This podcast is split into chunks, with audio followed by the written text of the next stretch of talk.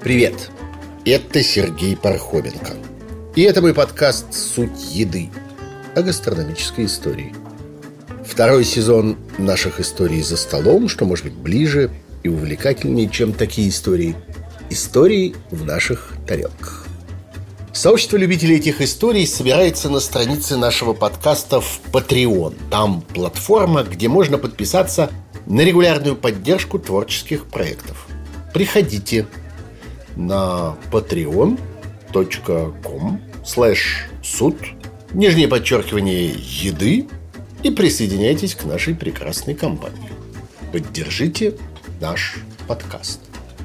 По мере того, как суть еды становится все более популярным и, не побоюсь этого слова, народным подкастом, и как все больше и больше людей слушают эти наши гастрономические истории, я получаю все больше откликов разными способами.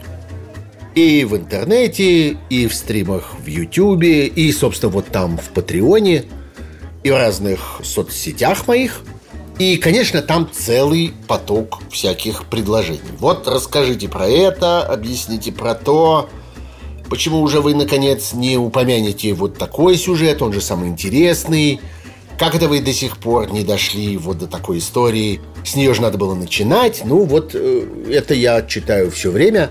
И люди пишут, а вот вы знаете, как у нас вот с этим?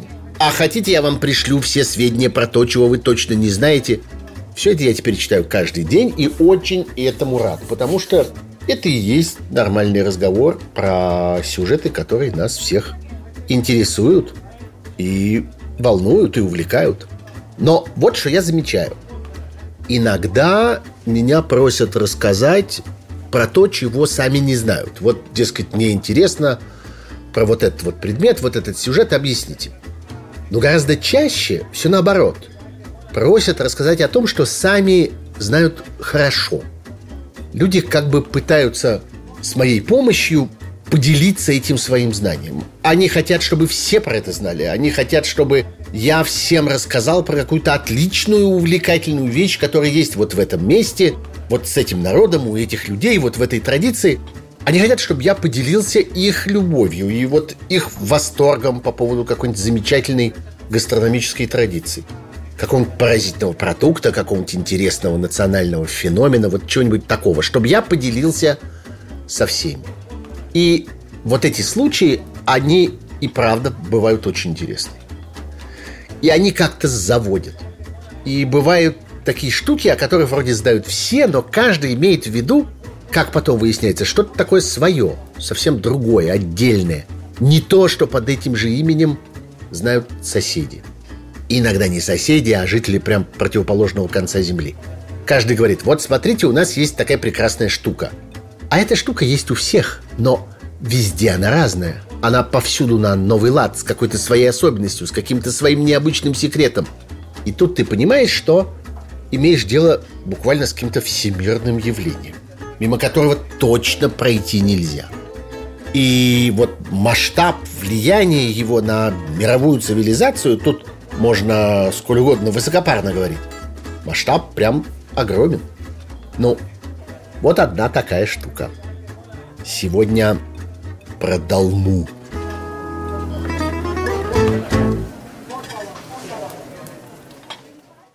Все помнят звездный час долмы как предмета высокого искусства. Вот есть знаменитый эпизод в художественной кинокартине «Мимино», где герои Вахтанга Кикабидзе и Фрунзика Макарчана, соответственно, грузин и армянин, едут по Москве в том самом прекрасном оранжевом большом грузовике, и один другому говорит, я, кстати, вечно путаю, если честно, кто кому это говорит. Потому что у вас не умеют готовить долма. Ну и все. Это все кончается тем, что, как Макарчан говорит, грузовое движение дальше нету, ну и холодное прощание, расставание, в общем, межнациональная катастрофа в одной отдельной кабине грузовика. Валикджан, Зачем тебе большая авиация? Поедем ко мне домой. Мама долму готовит. Ты любишь долма? Нет. Потому что у вас не умеют готовить долма. А настоящий долма... И если бы это был самый серьезный межнациональный конфликт на почве долмы.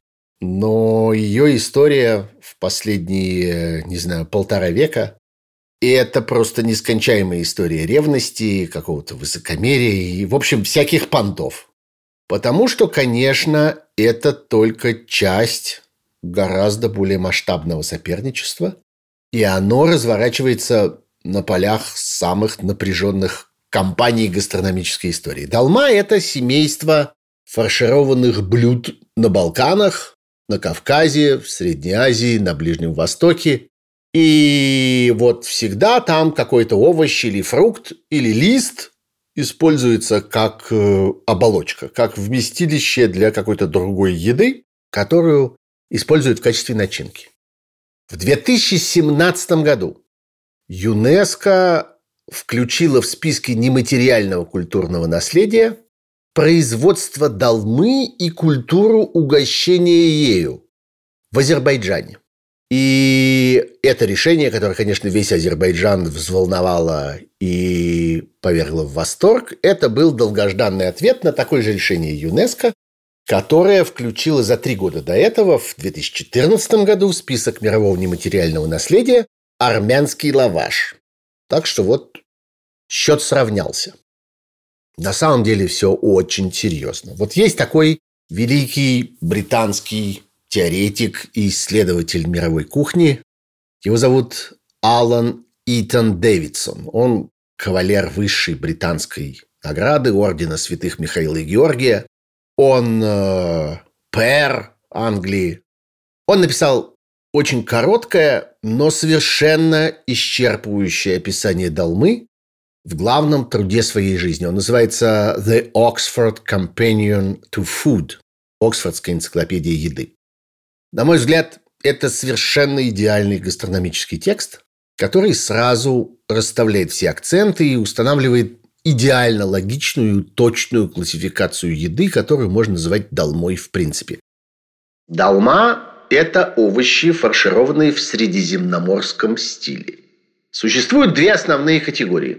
С мясными начинками, обычно дополненными различным зерном, которые подаются горячими, часто с соусом, например, с бульоном или с бульоном, загущенным лимонным соком и яйцами. Это, кстати, то, что называется авгалимона. Это очень такой важный средиземноморский соус, который существует, между прочим, даже в виде отдельного супа. Он происходит из Греции. Когда-нибудь подробно про это поговорим. Но действительно, очень многие народы используют вот этот прием, бульон с лимоном и яйцами, для создания соусов к своей долме. Ну вот, Продолжаем Дэвидсона. И с рисовыми начинками, часто обогащенными орехами, изюмом или бобовыми, которые подаются холодными, заправленными маслом. Последние также известны как еланжи долма от турецкого слова еланчи, то есть подделка, то есть, собственно, долма без мяса. В Турции также можно различать в строгом смысле долму как нечто фаршированное – Блюдо, приготовленное из вычищенных внутри или сразу пустотелых овощей. Это может быть баклажан, кабачок, болгарский перец или помидор, реже картофель, артишок, огурец, морковь или сельдерей, или как нечто свернутое, что обычно называется сарма, где начинка закатывается в съедобный лист, например, виноградный или капустный. Своего рода сарма также может быть изготовлена из отдельных слоев вареного лука-порея, или репчатого лука. Вот такая энциклопедическая статья, очень строгая, очень выверенная, каждое слово на своем месте и полностью, по-моему, дающая представление о том гастрономическом феномене, с которым мы имеем дело.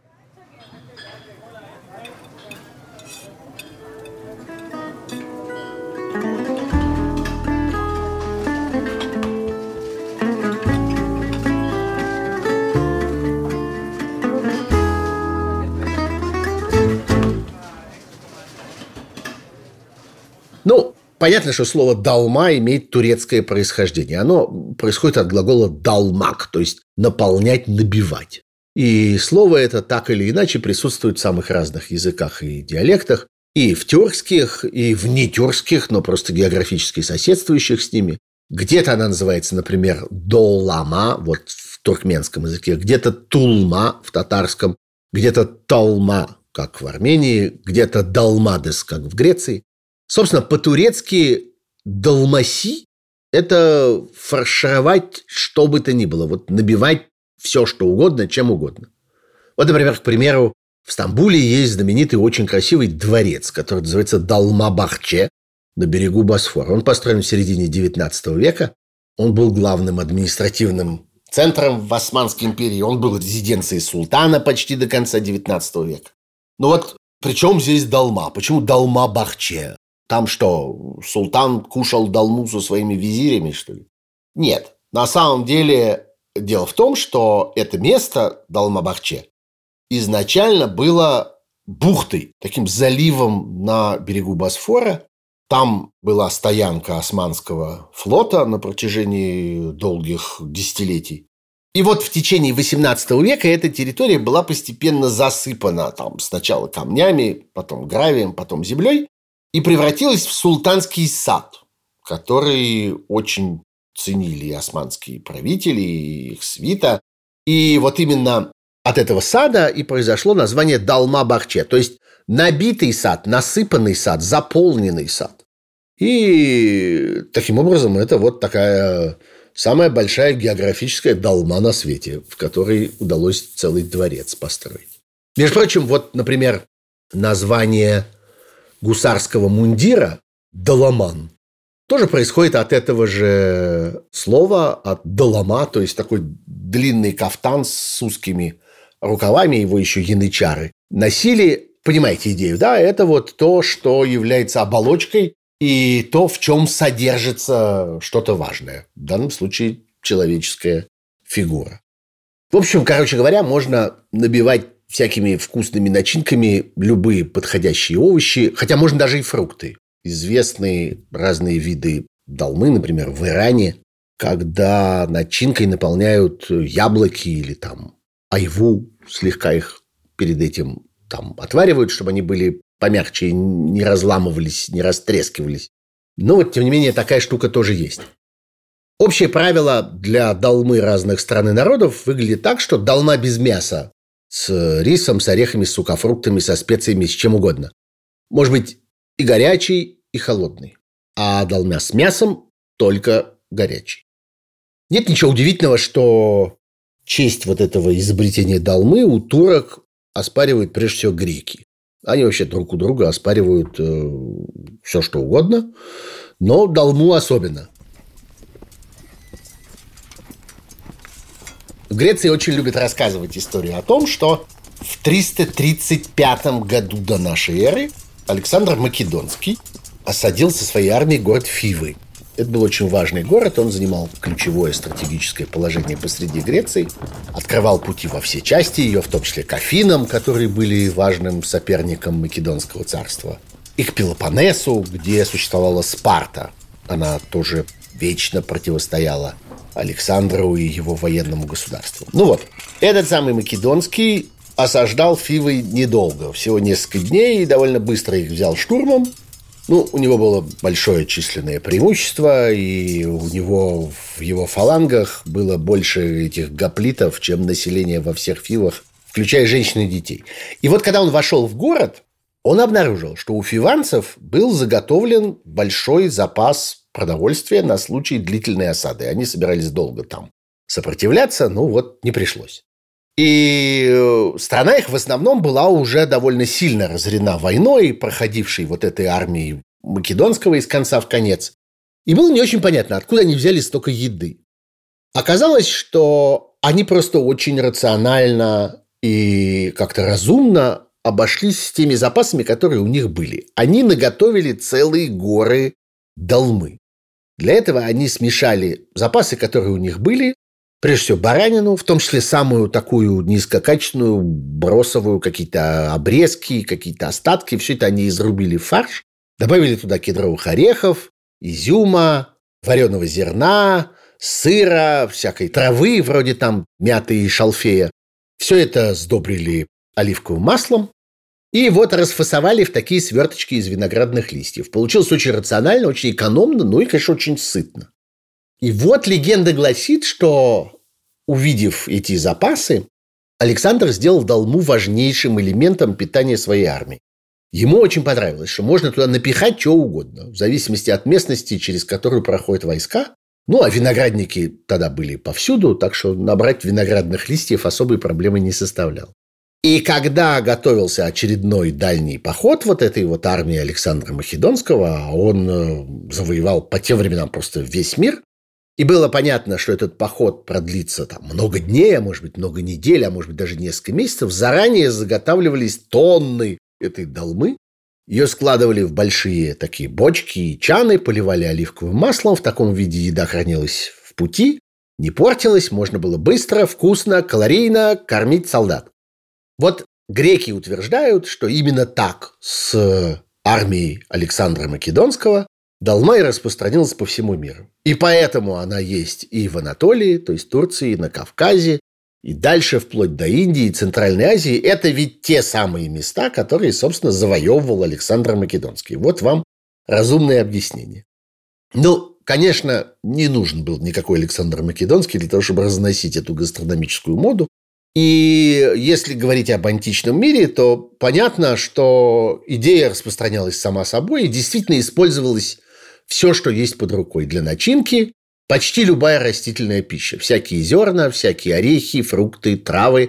А для обертки почти любые листья самых ранних культурных растений, ну вот тех самых, которые человек привык видеть вокруг себя. Прежде всего винограда, фигового дерева, одного из самых древних прирученных э, человеком видов сельскохозяйственных растений, тутового дерева, то есть шелковицы, она тоже распространена на юге очень широко. А вот, например, в древнегреческих текстах упоминается трион. Это вот как раз э, долма из инжира, из инжирного листа, внутри которого содержится сладкий сыр со всякими специями. Ну и, разумеется, оливковым маслом греки всюду лили это свое оливковое масло. Наверное, Оливковый лист тоже взялись бы использовать для долмы, но вряд ли из этого что-нибудь получится. Он такой мелкий, что в него ничего не завернешь. И это единственное, что его спасало. Но все-таки, если ориентироваться прежде всего на название, на такую лингвистическую информацию, это очень частый случай, когда происхождение слова помогает разобраться в происхождении самого предмета, который этим словом обозначается. Вот, ну, на основании лингвистических изысканий понимаешь, что да, долма – турецкое слово, и, по всей видимости, оформилось это явление именно вот э, в той части мира, где пользовались этим языком, то есть в Османской империи. И вообще географическое распространение этого блюда, как и само название долмы, показывает, что оно существовало в границах Османской империи в какое-то время, как мы знаем, очень просторных, потому что империя это захватывала и часть Европы, и часть Африки, и, конечно, большую часть Азии вместе со всем Ближним Востоком.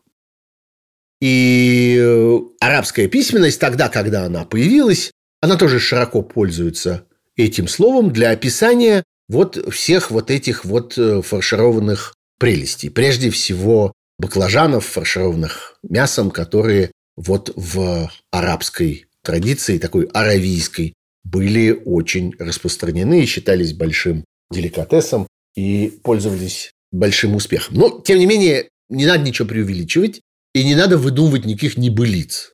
Вот если вы станете углубляться в европейскую историю Долмы и читать всякие такие популярные исследования на этот счет, особенно вот в эпоху развития интернета появилось много популярных гастрономических сайтов, вы увидите одно и то же красочное описание того, как вот крестоносцы во время четвертого крестового похода берут Константинополь в 1204 году.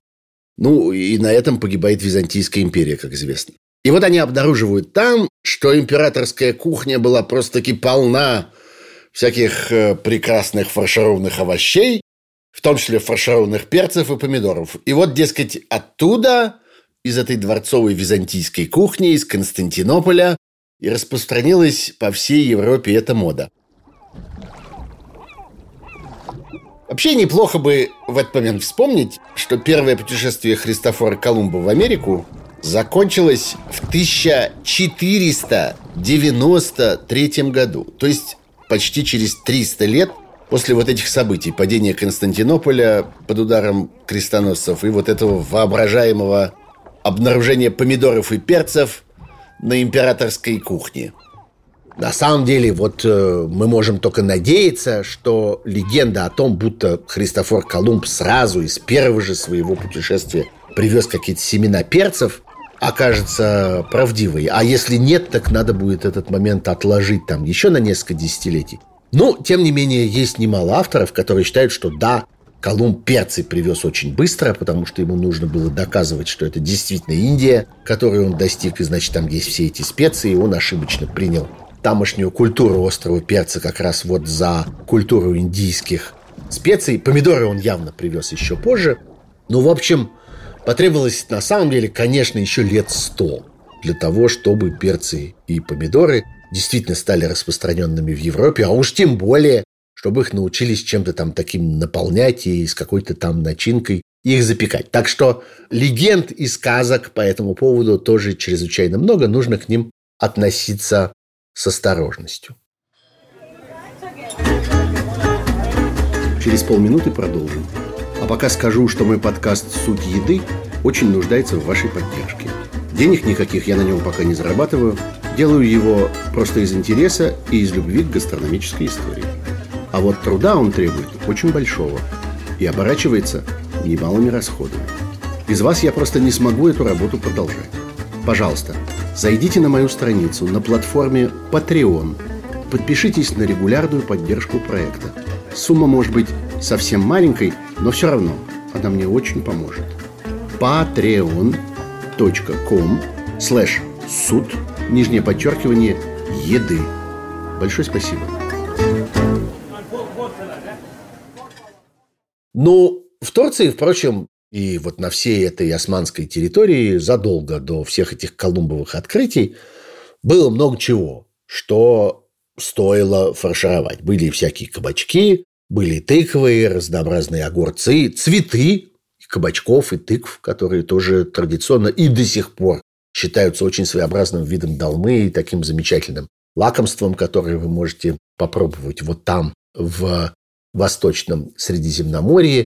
И все, что было такими более или менее просторными листьями, тоже использовали не только виноград, но и, например, свекольную ботву. Это вот то, что теперь называется мангольдом. Она довольно была там распространена.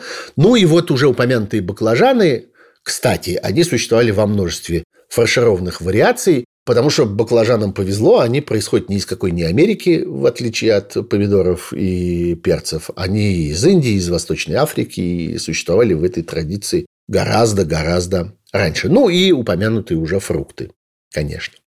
Этот самый Алан Дэвидсон, которого мы тут воспевали, он вспоминает в своей статье в Оксфордской энциклопедии одну очень особенную страну, которая далеко отстоит от этого вот пояса Долмы, который пролегает там по Балканам, по югу Европы, по Ближнему и Среднему Востоку, ну вот там, где мы традиционно привыкли Долму видеть в качестве национального блюда. И вот это еще одна страна, которая связала с Долмой свою гастрономическую историю.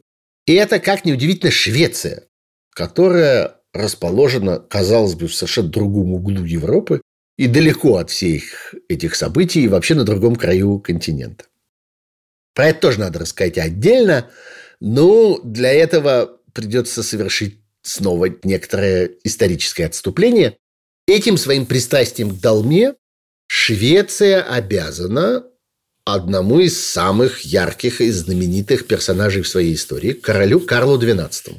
Вот тому самому Карлу XII, с которым воевал Петр I и который был ранен под Полтавой. Вот после этого Полтавского сражения, оно случилось 8 июля 1709 года, и после вот этого ранения при Полтаве с Карлом случилось множество всяких неприятностей. Он вынужден был бежать от российской армии, потому что он очень боялся попасть к Петру в плен. И в конце концов его приютил на непонятных основаниях, то ли как беженца, то ли как такого высокопоставленного пленного. Ну, в общем, его принял у себя турецкий султан Ахмед III, тогдашний властитель вот могущественной Османской империи. Но совсем не в Константинополе он его принял, не в своем этом знаменитом дворце.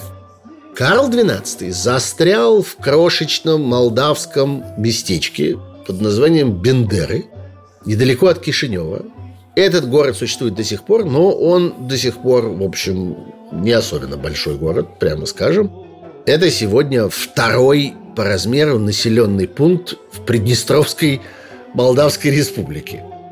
Так что до сих пор ничего особенного. Так вот, Карл там застрял. Там была большая крепость, ею управлял такой довольно влиятельный турецкий генерал по имени Юсуф Паша.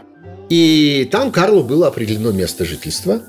Он оттуда в Константинополь послал своих послов для того, чтобы они как-то занимались обсуждением его дальнейшей судьбы. Это были два выдающихся интригана, такие кляузники и заговорщики необыкновенного по тем временам мастерства.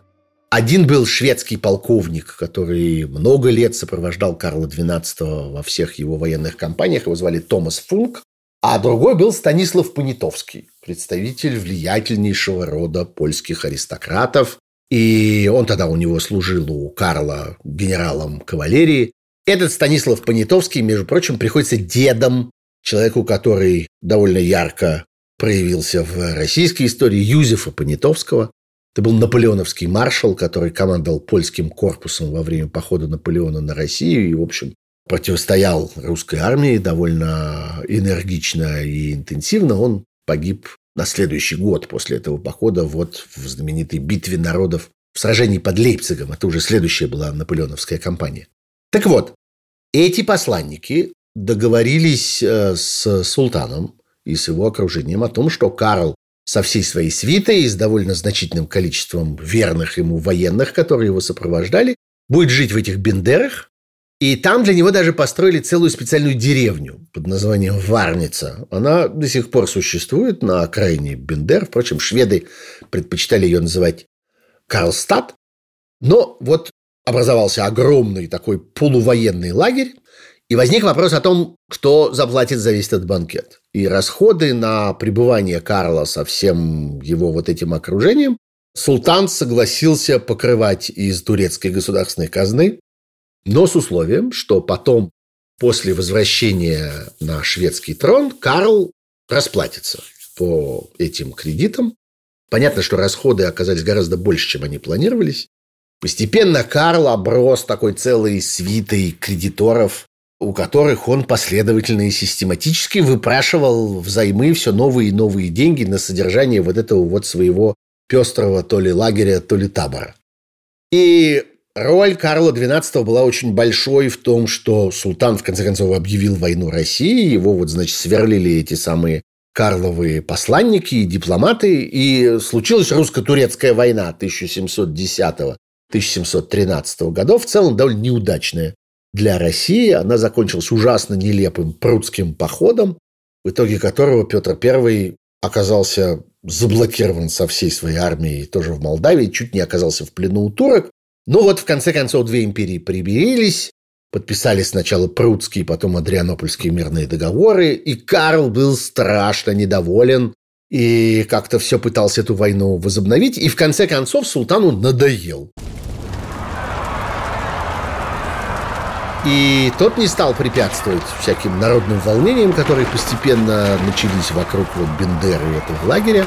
И в какой-то момент огромная толпа недовольных местных жителей, которым ужасно надоели эти шведские гости, напала на лагерь приверженцев Карла, и Карл там чуть не погиб, и, в общем, с большим трудом оттуда спасся. И, между прочим, в шведском языке с тех пор существует казалось бы, очень несвойственное шведским традициям слово «колобалык», что означает бардак. Такой беспорядок, волнение, неразбериха, когда вот толпа орет и непонятно, чего от нее ждать.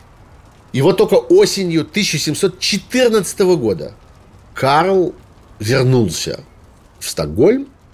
Когда стало понятно, что медлить больше нельзя, и вот еще немножко, и он навсегда лишится там своего королевского трона, он переписывался со своей сестрой, ее звали Ульрика Элеонора, и она, в общем, его честно предупредила, что если он не приедет, то она сама будет управлять страной в лучшем случае. А в худшем случае кто-нибудь из там каких-нибудь двоюродных кузенов этот трон займет. Так вот, Зачем я рассказываю всю эту прекрасную живописную историю пленения шведского короля Карла XII в Молдавии под э, турецким сапогом? А потому что вот когда он вернулся в Стокгольм, то за ним притащилась вся вот эта толпа тех, кому он был должен. И все эти люди требовали, чтобы король с ними расплатился за те суды, которые они ему выдавали во время вот этого вот бендерского сидения многолетнего.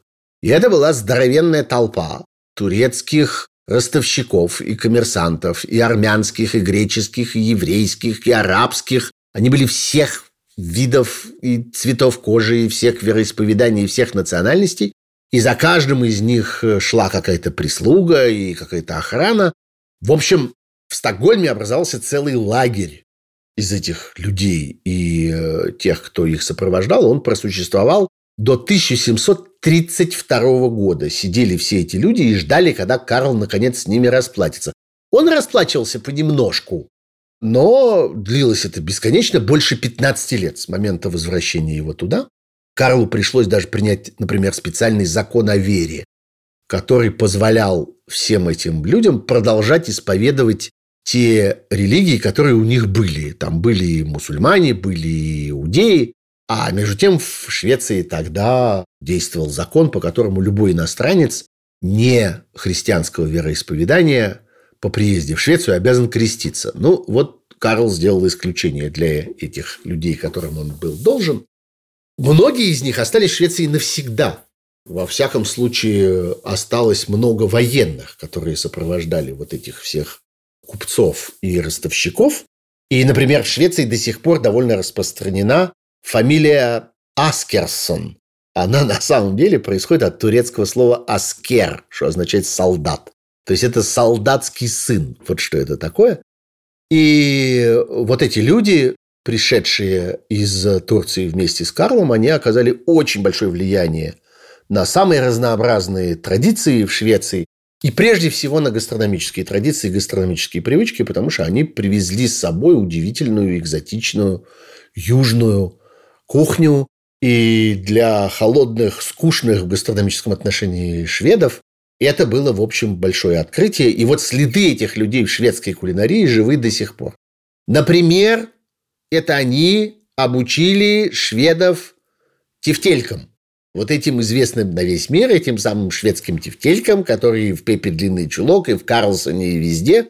Шведы ужасно любят разнообразные тефтельки, но это, конечно, кюфта. Это, конечно, вот традиция турецкая и вообще ближневосточная, традиция рубленого мяса, жареного или запеченного со всякими соусами, подливами, приправами и всяким прочим. Шведы с удовольствием в это во все втянулись. И вторая история, которую они научили шведов, это долма. В Швеции есть специальное шведское слово. Оно звучит калдолмар, то есть капустная долма совершенно турецкое слово, прижившееся в шведском языке. Конечно, это похоже на обычные голубцы. Но не дай бог вам какому-нибудь шведу сказать, что это голубцы такие же точно, как есть в России, в Украине или еще где-нибудь. Он будет страшно недоволен, скажет, что нет, это никакие не голубцы, это вот колдалма, наше национальное шведское блюдо. Эти голубцы сначала Обжаривают, потом тушат в бульоне со всякими специями и едят их потом традиционно с картофельным пюре и с брусничным соусом. Ну, впрочем, шведы, по-моему, вообще все на свете едят с картофельным пюре и брусничным соусом, так что ничего удивительного в этом нет. А последние 10 лет уже 30 ноября этот день считается днем возвращения Карла XII в Швецию из турецкого плена. И, кстати, 30 ноября – это и дата его смерти в 1718 году. Так вот, в этот день в Швеции общегосударственно отмечается День колдалмы, то есть день вот этой традиционной шведской долмы. И вот этот праздник поддерживает и шведская лютеранская церковь, и объединение мусульман, которые живут в Швеции, и множество национальных школ и гимназий, которые работают по всей стране, и крупнейшие шведские университеты. Так что, в общем, это такое общее национальное увлечение. Конечно, помимо вот этой долмы, которую мы хорошо себе представляем, южного ее варианта в виноградном листе, куда завернут рис со всякими специями, орехами, изюмом и прочим, и северного варианта, который по существу представляет из себя хорошо нам всем знакомые голубцы, которые мы найдем и во всей Восточной Европе, и на Балканах, и в Германии, и аж вплоть до Англии. Так вот, конечно, помимо этого, мы должны вспомнить про долму гораздо более экзотическую. Она появляется везде, где развиты взаимоотношения людей со всякими морскими гадами и со всякими особенными существами, которых можно раздобыть на морском дне. Прежде всего, по всему Средиземному морю вы увидите фаршированных кальмаров. Это действительно очень удобно. Кальмар самим своим строением, самой своей конституцией очень располагает к тому, чтобы чем-нибудь его наполнить. И вот и турки, и особенно греки относятся к этому с очень большой нежностью, к тому, что называется каламара долма, то есть фаршированные кальмары. Их наполняют где-то сыром, типа там халуми, вот таким, который предназначен для жарки, где-то всякими овощами, там луком, чесноком, травами вроде петрушки. Иногда используется булгур, то есть такая крупно рубленная пшеничная крупа фаршируют вот целиком все это кальмарье небольшое тельце, иногда оставляют и щупальца, там же не отрезают их, все это жарят в сливочном масле или там запекают в каком-нибудь томатном соусе, получается страшно вкусно. Есть э, долма из целых рыб. Например, те же турки очень ценят то, что называется ускумру долма, то есть долма из скумбрии умудряются буквально извлечь вот всю мякоть, всю рыбью, так сказать, плоть, оставив нетронутой шкурку, и потом эту шкурку заново набивают рыбным фаршем, тоже со всяким с луком, иногда с миндалем, с орехами или с кедровыми орешками, и там добавляют корицу, гвоздику, специи. Это очень богатое такое, очень пряное кушанье. Потом все это запекают э, и жарят в оливковом масле с лимонным соком. Необыкновенно вкусно. Одно из самых знаменитых чудес стамбульской кухни, за которой вот в те времена, когда еще легко можно было куда-то ездить, люди прямо специально отправлялись в этот город, мечтая это попробовать.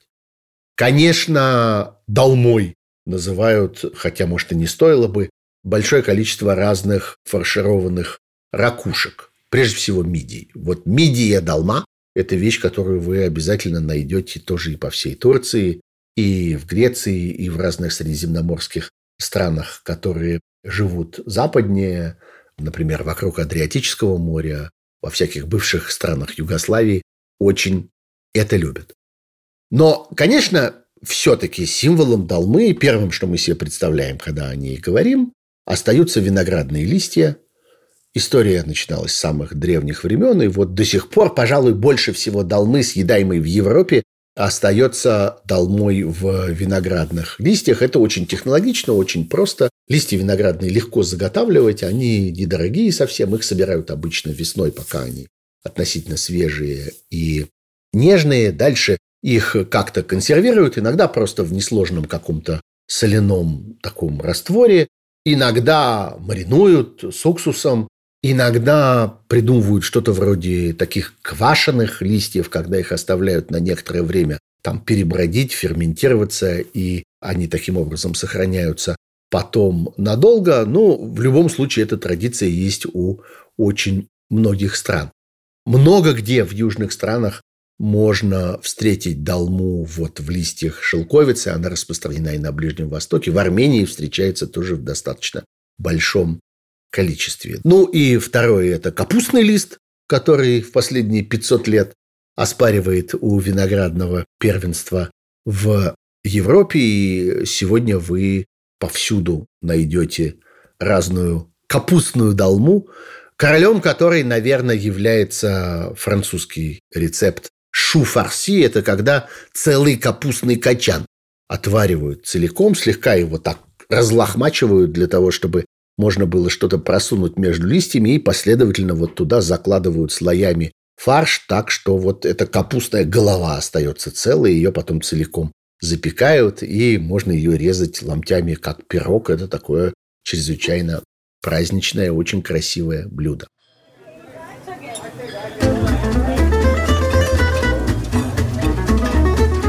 Через полминуты продолжим.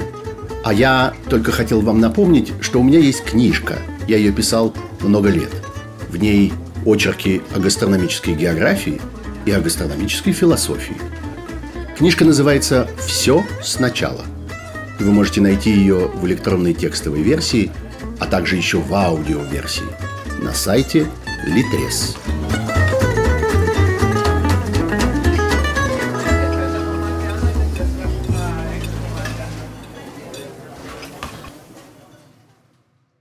Но если говорить о мире в целом, то, конечно, самая распространенная долма на планете такая долма, оболочка которой вообще несъедобна, потому что этой оболочкой является банановый лист.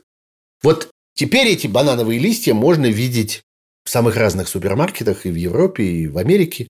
Причем иногда вы их видите в отделе овощей и всякой зелени, а иногда в отделе, где продается там фольга и всякая пленка для упаковки и прочая бумага для запекания. Никак не могут решить, собственно, к чему относится этот товар. На самом деле банановый лист – это совершенно потрясающая штука, и культура его использования в самых разных странах распространена чрезвычайно широко, и это неудивительно. Ну, сейчас, конечно, имеет значение, что это такая очень экологичная вещь, что банановый лист моментально разлагается, в отличие там, от э, металлической посуды или от фарфоровых тарелок. И он не нуждается в мытье водой со всякими химическими средствами. И он не загрязняет окружающую среду, как всякая пластиковая одноразовая посуда. Но дело не только в этом. Дело в том, что у него есть несколько совершенно поразительных гастрономических свойств. Ну, например, он не просто кажется, этот банановый лист, таким чистым и свежим, он действительно очень гигиеничный. Его очень легко мыть, буквально достаточно прополоскать водой. И к нему не пристает ничего жирного. Вот особенно во всяких восточных кухнях, где используется много топленого масла или каких-то животных жиров, там бараньего жира и так далее, это все не прилипает к банановым листьям. И поэтому этим э, очень легко и удобно пользоваться.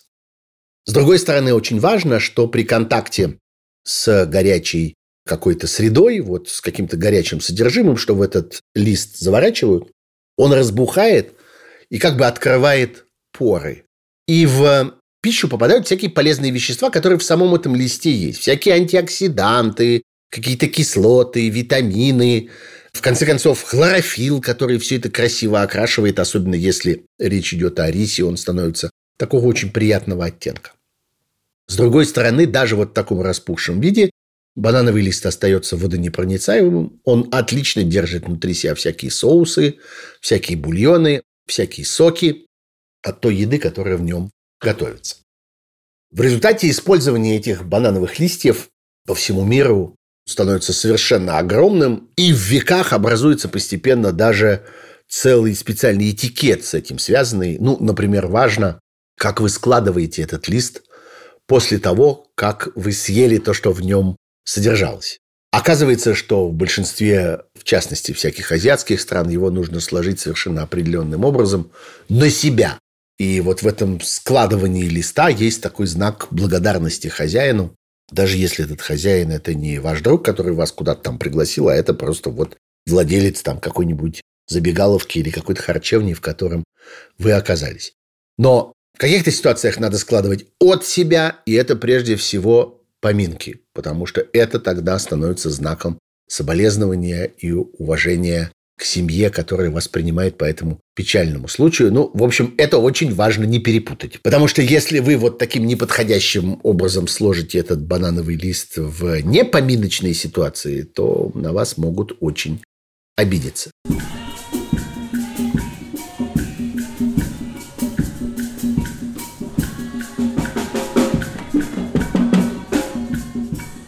Ну вот, например, Западная Африка. Это всякая Нигерия, там Бенин, Тога, Гана, Кот-Дивуар, вот все вот эти вот места. Там одним из самых распространенных национальных блюд остается моин-моин. Это еда, которую делают из э, так называемого черноглазого гороха Black Eye Pea. По-русски он называется коровий горох. Он тоже у нас существует, правда, конечно, распространен совсем не так широко. А в Африке вообще это одна из э, самых распространенных сельскохозяйственных культур. Вот его сначала долго там моют, варят и по ходу дела отделяют от него мягкие такие внешние оболочки. Потом его размалывают или вручную, или с помощью блендера в последнее время получают такую довольно тонкую пасту добавляют э, соль, всякие специи, приправы, сушеных креветок. Это тоже такое очень распространенное в Западной Африке штука, которую часто используют для того, чтобы сдобрить всякую пресную пищу. Добавляют какое-то немудрящее растительное масло, часто просто пальмовое. А потом всякие начинки, типа вареных яиц мелко нарубленных или солонину, или иногда копченые сардины, всякие другие гарниры. Это все называют жизнями у этого самого Мойн-Мойна. Ну, вот примерно так, как в России кулебяки со множеством всяких начинок называли кулебяками со множеством углов, а это вот с разными жизнями. Считается, что самый дорогой Мойн-Мойн у него семь жизней, то есть семь разных вот этих вот дополнений, которые в него добавляют. И вот, тем не менее, это получается такая довольно жидкая масса, которую наливают в банановый лист, свернутый фунтиком, и запечатывают, закрывают. Получается вот такая долма, и эту долму варят на пару, потом разворачивают, лист выбрасывают, а то, что в нем э, нашлось, и вот такая сильно загустевшая вот эта масса, оказывается одним из самых распространенных лакомств в этих местах. И дальше ее едят уже или саму по себе, или с хлебом, или с рисом, или в качестве закуски, или в качестве основного блюда. То же самое по другую сторону океана, в Бразилии. Там это называется абара, и это вот в том регионе, который теснее всего связан с африканскими традициями, он называется Байя, вокруг города Сальвадор. Это один из самых древних бразильских городов. И первая столица государства, которое образовалось на территории Бразилии, вот там это самая абара, которая готовится почти так же из этого самого гороха. Удивительно, что по другую сторону океана это все полностью сохранилось. Из этого самого гороха тоже с большим количеством всяких добавок. И точно так же в банановом листе это потом либо варят, либо жарят. Лист этот потом отправляется в отходы, а начинка оказывается самой любимой закуской, с которой начинается в тех местах почти любая бразильская трапеза. Огромное количество блюд в банановых листьях в Индонезии, в Малайзии, в Таиланде, на Филиппинах, в Лаосе, в Камбодже и Вьетнаме. Ну, например, вот э, в Камбодже знаменитый амок трей, камбоджийское такое острое блюдо из кокосового ореха и рыбьего карри. То есть, ну, это такое жаркое в пряной такой густой подливе. И тоже заворачивается в этот самый банановый лист и варится на пару до загустевания. И потом из этого же листа, как из тарелки, можно это все и съесть. Во множестве этих азиатских стран – готовят рыбу таким образом или целиком, или в виде таких котлеток из рыбного фарша, тоже заворачивают. Получается тоже вот такая вот банановая долма со всяким интересным содержимым. Во всех этих странах очень много сладкого и таких э, лакомств уличных, уличного фастфуда, развлечений, особенно для детей, когда вы видите завернутые в эти банановые листья сладкие рисовые пирожки. Они делаются из э, такого липкого рисового теста со всякими фруктовыми дополнениями, с кусочками фруктов или со всякими цукатами. И вот они тоже выглядят как вот такая маленькая банановая долма, которой потом вы можете развлекаться буквально на ходу. Опять перебираемся на другой конец мира, оказываемся в Мексике, в Гватемале. и в соседних странах Центральной Америки, обнаруживаем там то, что называется тамали. И это такое традиционное центральноамериканское блюдо, которое делается из кукурузного теста. Кукуруза для этого проходит через такой очень специфический химический процесс, который называется никстомализация, когда ее обрабатывают с помощью извести. Это еще древние центральноамериканские цивилизации придумали таким образом обрабатывать кукурузную муку для того, чтобы ее делать более питательной, более полноценной. Вот эта традиция существует до сих пор. Этой никстомализированной кукурузной муки, из которой готовят специальную смесь и запекают ее в свернутом банановом листе. Ну, он может быть и не обязательно банановым, иногда используется для этого лист кукурузы, но и банановых листьев достаточно много. Вы это можете видеть там повсюду, как чрезвычайно распространенную затею. Вот видите, в самых разных концах мира, в самых разных цивилизациях, очень не похожих друг на друга. Ну, казалось бы, где Мексика, а где какой-нибудь Таиланд. И разница между ними колоссальная. И вы очень мало найдете там каких-то единых общих приемов, общих подходов к одному и тому же. Тем не менее, вы видите, что есть вот такие затеи, которые охватывают собой весь мир. Вообще история долмы это история одного из самых универсальных гастрономических рефлексов, которые есть в гастрономической истории человечества. Вот взять что-нибудь прекрасное, завернуть во что-нибудь другое прекрасное для удобства употребления. И эта идея приходит на ум всем народам во все времена, в самых разных обстоятельствах, но по-разному в зависимости от того, чем эти народы располагают. Вообще их есть таких несколько, таких абсолютно глобальных гастрономических приемов, которые мы встречаем одновременно на разных континентах. Поражаемся тому, как они видоизменяются и одновременно адаптируются к региональным традициям и в то же время сохраняют между собой очень много общего. Вот такая идея – это взять, растолочь зерна, смешать с водой, потом это жидкое тесто налить на плоскую горячую поверхность, получится блины. У огромного количества разных народов образовалась такая затея, и бессмысленно спорить о том, кто у кого это взял. Это образовалось у всех одновременно в равной мере, и все имеют право считать себя изобретателями. Или там взять какие-нибудь злаки, добавить к ним какие-нибудь фрукты, залить это все водой, дать этому всему бродить, получится пиво, что-нибудь такое слабо алкогольное. А потом взять это и перегнать. Получится водка или виски, или бренди, или коньяк, или текила. В общем, что-то такое сильно алкогольное. Кто это изобрел? Откуда это взялось? Всем пришла в голову эта идея гениальная, более или менее одновременно. В конце концов, вот именно такие глобальные тенденции, они подчеркивают единство мира и, между прочим, идею единства человечества. Люди могут быть разных цветов, они могут верить в разных богов, они могут говорить на разных языках, они могут подчиняться самым разным традициям, но гастрономическая культура в целом у них в общем одна.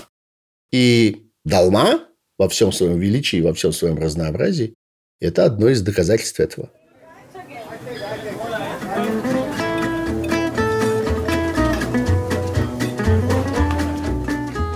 Вот такая история. Историй будет еще много. Слушайте, пожалуйста, суть еды. Поддержите этот подкаст на странице Патреона, где можно подписаться на регулярный взнос и стать частью сообщества тех, кому важна суть еды. А без вашей помощи – гастрономическая история останется нерассказанной. Слушайте и подписывайтесь на Apple подкастах, на Google подкастах, на Яндекс Музыке, на Simplecast, на Кастбоксе, на Spotify, везде. Новый выпуск каждый четверг. Я Сергей Пархоменко. Счастливо пока.